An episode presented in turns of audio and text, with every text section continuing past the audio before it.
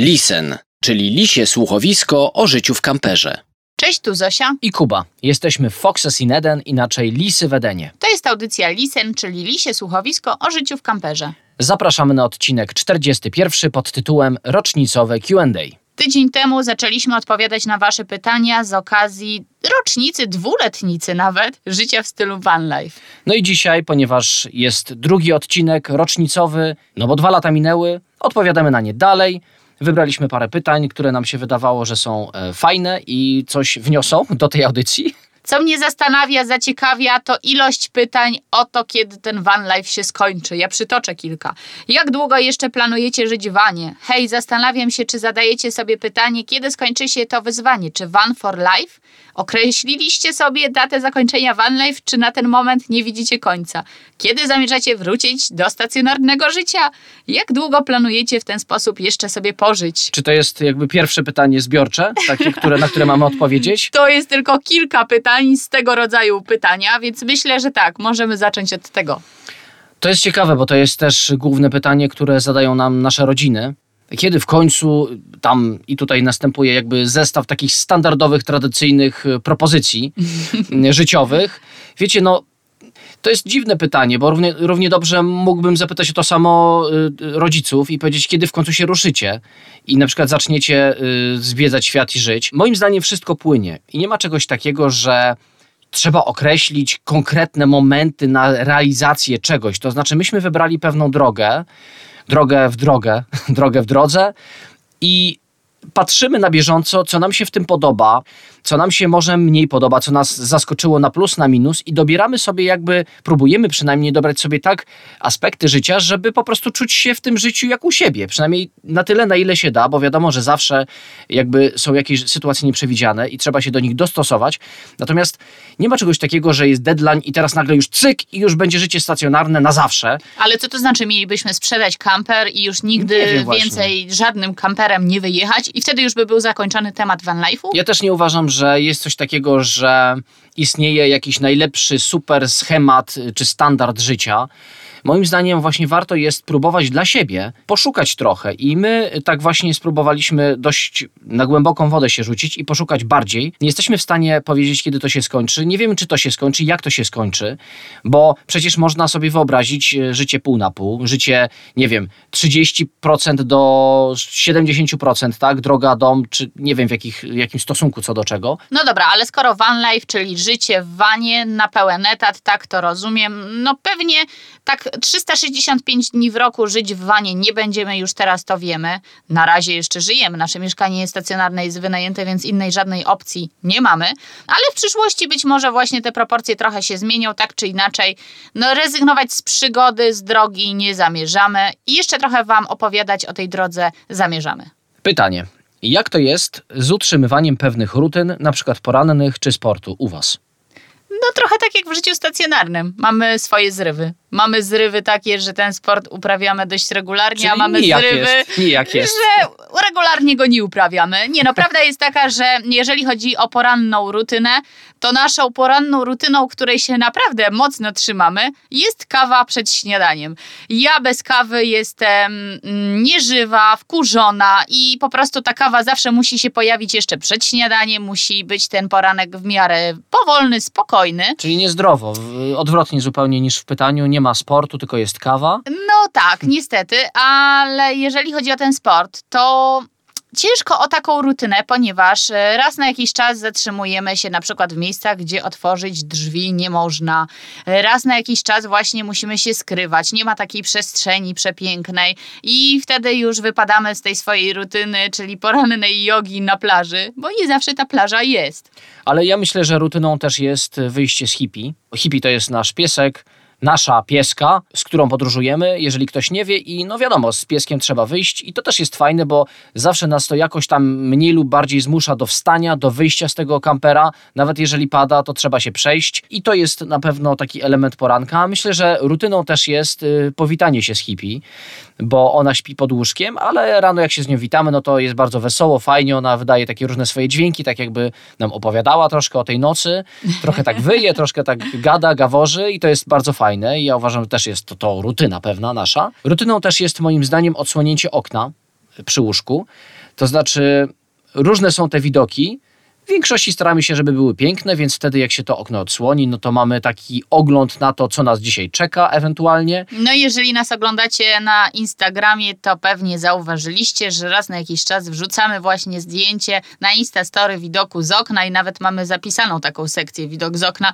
Możecie sobie zobaczyć. No niektóre te widoki naprawdę są genialne. Z takich przyziemnych rzeczy to też rutyną jest to, żeby planować i zdobywać wodę i wylewać gdzieś wodę brudną. To też jest rodzaj rutyny, tak? No, tego nie było na przykład w życiu stacjonarnym. Raczej woda i, i ścieki były po prostu nam dane albo zabierane automatycznie. Ja mam wrażenie, że im dłużej jeździmy, tym rzadziej tę wodę musimy zdobyć. To znaczy, ta woda nam wystarcza na dużo więcej dni niż na samym początku wyjazdu. Czyli rutyną też jest oszczędzanie wody. Nauczyliśmy się inaczej myć ręce, inaczej myć siebie, inaczej zużywać wodę na przykład do mycia naczyń, więc to są takie fajne rzeczy, ale generalnie z rutyną chyba jest tak, jak człowiekowi w duszy gra. Mi się wydaje, że nie da się mm, wyplenić z człowieka pewnych cech charakteru. No i u nas to jest tak jak chyba u większości ludzi. No, czasami jak nam bardzo zależy, to się udaje, jak musimy, to się musi udać ta rutyna. A jak są jakieś takie rzeczy, które nas rozpraszają, no to wtedy z nią różnie bywa. Niestety najbardziej cierpią takie rzeczy związane chyba z tą jogą, z takim jakimś e, no, ruchem, Niestety tutaj muszę przyznać, że w życiu stacjonarnym jakoś łatwiej było mi utrzymać rutynę związaną z uprawianiem sportu. Ale spacerów jest naprawdę dużo, wyjścia w góry są dość częste, więc aż tak źle z nami nie jest. Kondycja, no, na całkiem dobrym poziomie. No może dlatego właśnie, że jak człowiek siedzi na przykład 8 godzin w biurze, to aż musi się ruszyć, tak? A tutaj mamy cały czas jakiś ruch. Tu aż wychodzi... człowiek nie musi się ruszyć w końcu. Nie, no po prostu tutaj oczywiście trochę siedzimy w szoferce i jedziemy, ale ogólnie cały czas gdzieś musimy wyjść, gdzieś chcemy wyjść, gdzieś się przejść i ten ruch jest taki wpleciony bardziej, ale to nie jest taki ruch mm, sportowy, ekstremalny, to jest taki ruch codzienny. Pytanie kolejne. Czy van wygląda tak, jak sobie wyobrażaliście, zanim wyruszyliście w pierwszą podróż? Fajne pytanie, mi się bardzo podoba. Bardzo szerokie pytanie, można powiedzieć, że takie życiowe, bo to nie tylko o van life, można spytać tylko o każde przedsięwzięcie w życiu, każdą zmianę. Czy jest tak, jak myślałeś, myślałaś, że będzie po tej zmianie? Ja myślę, że tutaj podsumowaniem, podsumowującym takim pytaniem mogłoby być, czy żałujesz, że wyjechałeś, czy żałujesz, że wyjechałaś? U, to już jest takie smutniejsze w wydźwięku. No dobra, to czy cieszysz się, że zmieniłaś swoje życie? Tak, no Następne właśnie. pytanie.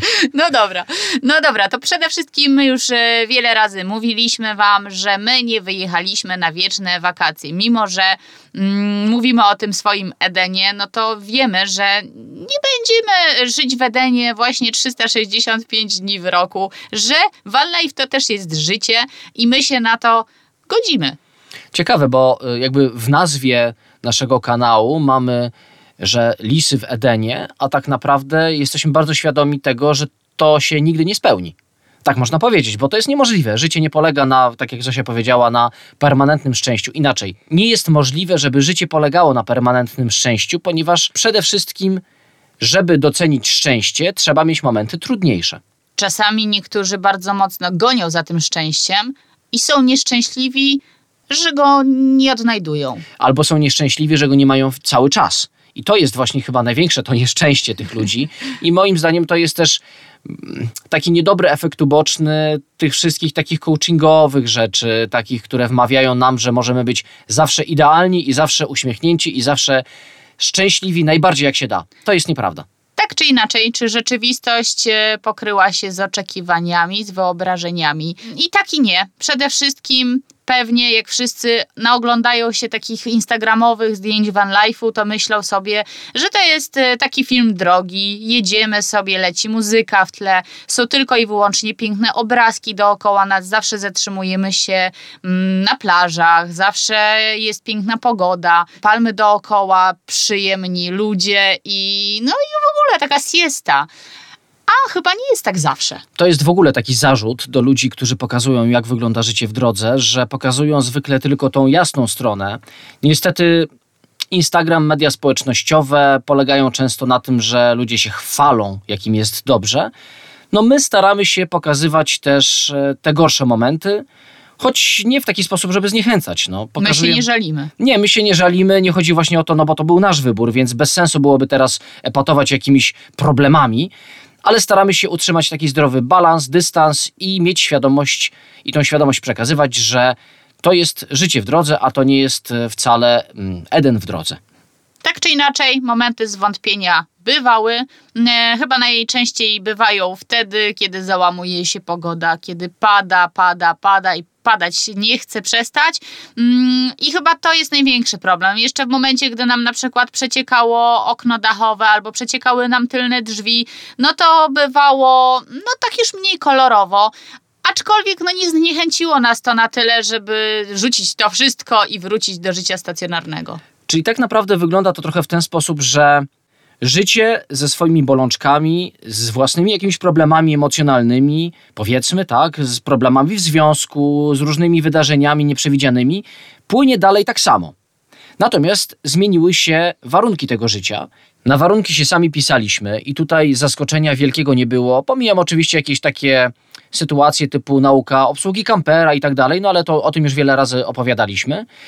A jeżeli chodzi o samo życie, no to my wcześniej nad nim pracowaliśmy. Staraliśmy się te problemy rozwiązywać, uczyć się, nie wiem, czy wspólnego życia, czy uczyć się siebie, więc to jest jakby kontynuacja. Kolejne pytanie: czy jest coś jeszcze do zmiany, ulepszenia w lisim domu?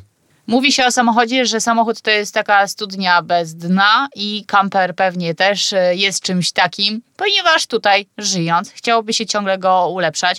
E, To jest też trochę tak jak w stacjonarnym mieszkaniu, raz na jakiś czas chciałoby się zrobić remont i ja na przykład ostatnio wpadłam na pomysł, żeby taki remont w kamperze zrobić i w miejscach, gdzie mamy wykładzinę dywanową mm, za głową na ścianie przy łóżku albo mm, na drzwiach tylnych, zerwać tę wykładzinę i założyć albo nową, albo sklejkę białą zamontować. No tutaj widzicie, no takie pomysły e, typowej gospodyni domowej. Siedzi, myśli i wymyśliła. Czasem w kamperze jest trudniej o tyle, że wszystko jest przyczepione. No oczywiście ściany, tak jak w domu, no, w oczywisty sposób są przyczepione, natomiast y, na przykład meble w mieszkaniu jest łatwiej wymienić, bo można sobie po prostu wystawić szafkę, przestawić, zrobić przemeblowanie. Nie, nie, nie, mebli to ja bym nie zmieniała. No ja też bym nie zmienił, ale jakbyśmy chcieli, no to nie jest takie proste, bo już e, one są na stałe przytwierdzone do konstrukcji samochodu, żeby to wszystko nie latało jak jeździmy. Natomiast myśmy już parę takich filmów o zmianach robili. Jak ktoś nas na YouTubie obserwuje, to być może widział. Ostatnio w lato zmienialiśmy i elektrykę, i dodawaliśmy ogrzewanie w łazience. Wcześniej też było już parę zmian, także zapraszamy na kanał, jeżeli jesteście ciekawi. Ale co z przyszłością? No bo przyszłość też jest do zmiany, kamperowa przyszłość. Ja na przykład, my na pewno już od dłuższego czasu zarzucamy Was takim tematem bagażnika na rowery. Rowerów dalej nie mamy i myślę, że jeszcze kilka razy powiemy o tym, że taki pomysł jest. Ciągle nie chcemy mm, tego zrobić chyba z tego względu, że bagażnik na rowery miałby pojawić się w miejscu, gdzie są tylne drzwi, a tam są też okna, które uwielbiamy otwierać. sypialni, okna sypialni, bardzo Tak, ważne, to I nie już mówiliśmy. chcemy powodować e, niemożliwości otwierania tych okien. Jest jeszcze jedna rzecz. Ostatnio byliśmy na targach karawaningowych i zauważyłam, że niektóre kampery mają takie rasowe koła, opony z dużym bieżnikiem. No fajnie wyglądają. Poza tym, że fajnie wyglądają, to myślę, że też moglibyśmy wjeżdżać na trochę bardziej grząskie tereny. Dalej nie mamy 4 na 4 i to się pewnie nie zmieni niestety. To jest no ale takie opony tak. może by nam trochę pomogły. Może by nam pomogły, zakopaliśmy się już nie raz, więc być może to jest ciekawy pomysł na zmianę, ale też jest tak, że tutaj nie da się wciskać nie wiadomo ile rzeczy, nie da się też e, przeskoczyć jakiejś takiej e, no, konstrukcji samochodu, więc niektórych zmian już nie wprowadzimy nigdy. Może kiedyś na przykład pomalujemy ten samochód na inny kolor, bo też takie były plany. Może pomalujemy taką farbą, która jest odporna na ścieranie, no bo jak na przykład wjeżdżamy w krzaki, czy w jakieś takie bardziej niedostępne przestrzenie, to ten samochód się po prostu rysuje. No i nie wygląda to dobrze, chociaż też jest plus takiej sytuacji, bo samochód wygląda gorzej i mniej kusi złodziei.